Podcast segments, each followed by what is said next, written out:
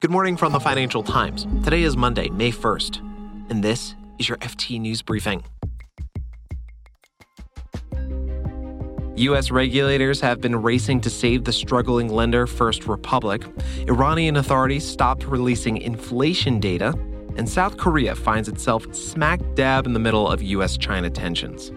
Plus, mining companies are eager to exploit minerals lying on the bottom of the ocean. An analogy that the mining sector uses is if you could swim down there, a human being could literally pick these nodules up. They're there for the taking. But how do you regulate an industry 4,000 meters under the sea? I'm Marc Filippino, and here's the news you need to start your day. Three U.S. banks have offered to buy all or parts of the struggling California lender First Republic. Sources tell the FT that JP Morgan Chase, PNC, and Citizens all submitted bids to regulators this weekend. Regulators are struggling to save the bank, which was hit hard in the recent panic. Depositors yanked their money. And last week, First Republic reported it had lost $100 billion in deposits in the first three months of the year. That raised fears that it wouldn't be able to operate. Now, at the time of this recording, regulators hadn't decided on a buyer. They're still considering offers, but bids so far were submitted on the condition that regulators put First Republic in receivership. That would give the government the responsibility of overseeing and backing the failing lender.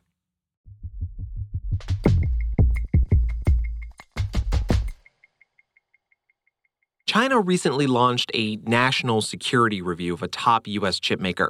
Micron sells tens of billions worth of chips to mainland China and Hong Kong. And if China does ban Micron's chips, it could turn to South Korea to plug that gap. With a possible ban looming, the White House is hoping South Korea's chipmaker won't do that. The FT's Demetri Sevastopulo says the White House wants Seoul to hammer that message home. So they're basically saying to the South Koreans, if the Chinese try and put economic pressure on us or use economic coercion, um, it would be super helpful if the South Korean companies don't jump in and fill that gap, because that way we can work together to make it less likely that China will employ these tactics. So, Demetri, why is this happening now?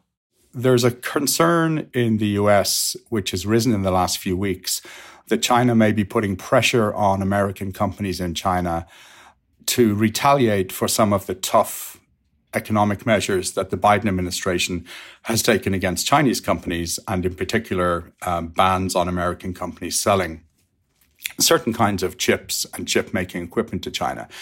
So, for example, we reported recently that Chinese police had raided the offices of Bain, the managing consulting group, in Shanghai in what seems to potentially be some kind of retaliation. So I think there's a broader trend here about China putting pressure on US companies and the US thinking, how can we work more closely with our allies to push back against any kind of Chinese coercion? So, what does this mean for South Korea, Demetri? I got to imagine this is going to put them in a, a pretty awkward position it's difficult because China is a huge trading partner for South Korea. It's actually more important for South Korea than America is in terms of uh, exports. But China has also taken kind of coercive economic measures and put pressure on South Korean companies in the past. South Korea also wants help from America in boosting the deterrence against threats from North Korea. So South Korea really wants America's help in certain areas. Uh, America wants South Korea's help in this area. So it's one of these situations where it's a question of, you know, you scratch my back and I'll scratch yours. But there's always a risk involved. Uh, South Korean companies are very, very important in the chip market in China. And if you look at the global market, the three biggest makers of the kind of memory chips we're talking about are Micron, SK Hynix in South Korea and Samsung in South Korea. So if Samsung and, and SK Hynix play ball with the Americans, it, it helps them a lot. Demetri Sevastopulo is the FT's U.S. China correspondent.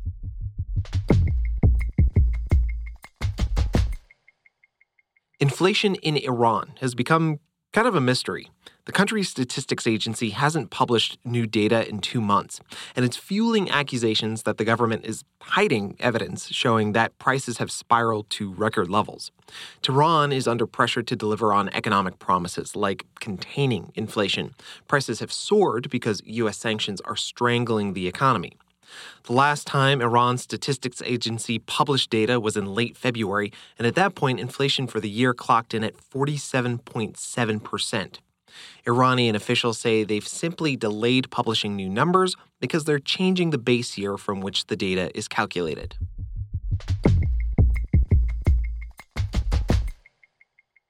An international oceans regulator will soon consider the first application for commercial deep sea mining.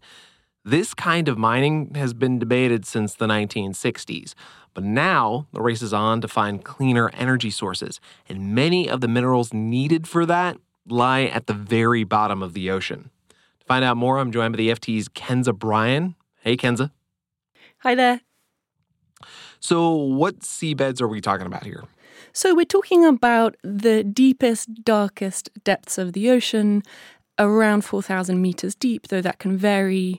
The, the pressure is so high that very few animals can survive. There's a wonderful medley of animals that do exist there, like the ghostfish, the Dumbo octopus. And in fact, partly because of the pressure, um, these potato sized nodules that are rich in minerals like nickel and cobalt, manganese, and copper have formed. And an analogy that the mining sector uses is if you could swim down there, a human being could literally pick these nodules up. They're there for the taking.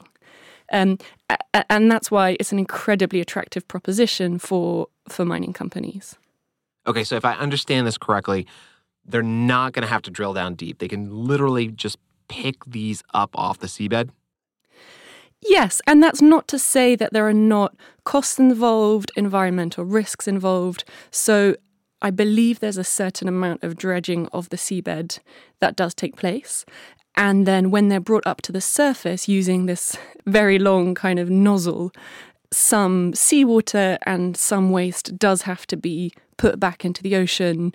Environmentalists are particularly concerned about this, and they worry that this could disturb marine life um, and could possibly also interfere with the carbon cycle.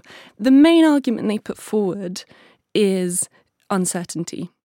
One company is applying for the first ever deep sea mining license. What do we know about it?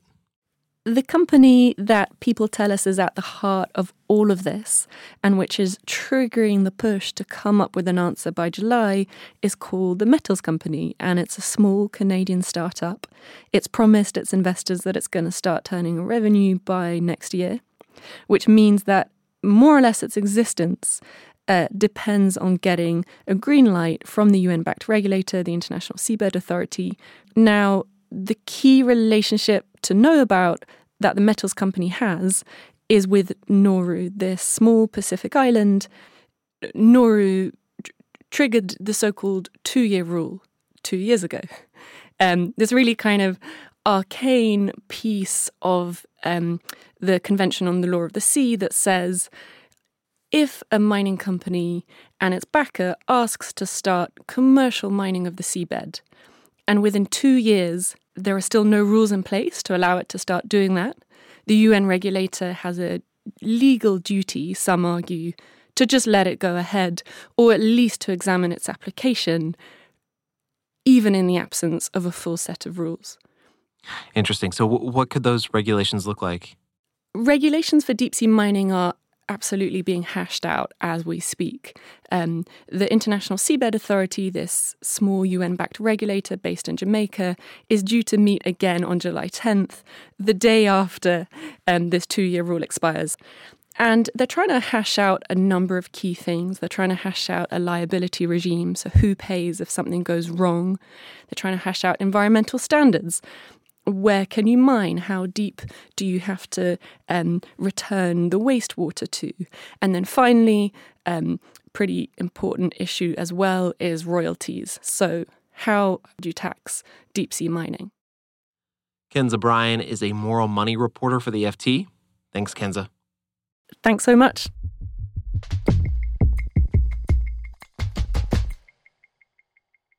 Before we go, the FT recently sat down with an investor who has a very long term perspective, maybe the longest of anyone.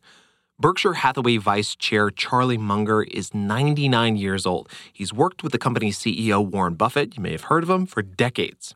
Munger warned that American banks are, quote, full of bad loans as property prices fall. He warned of a brewing storm in the U.S. commercial property market, but he said it's not nearly as bad as it was in 2008, so at least that's kind of reassuring. You can read more on all of these stories at FT.com. This has been your daily FT News Briefing. Make sure you check back tomorrow for the latest business news.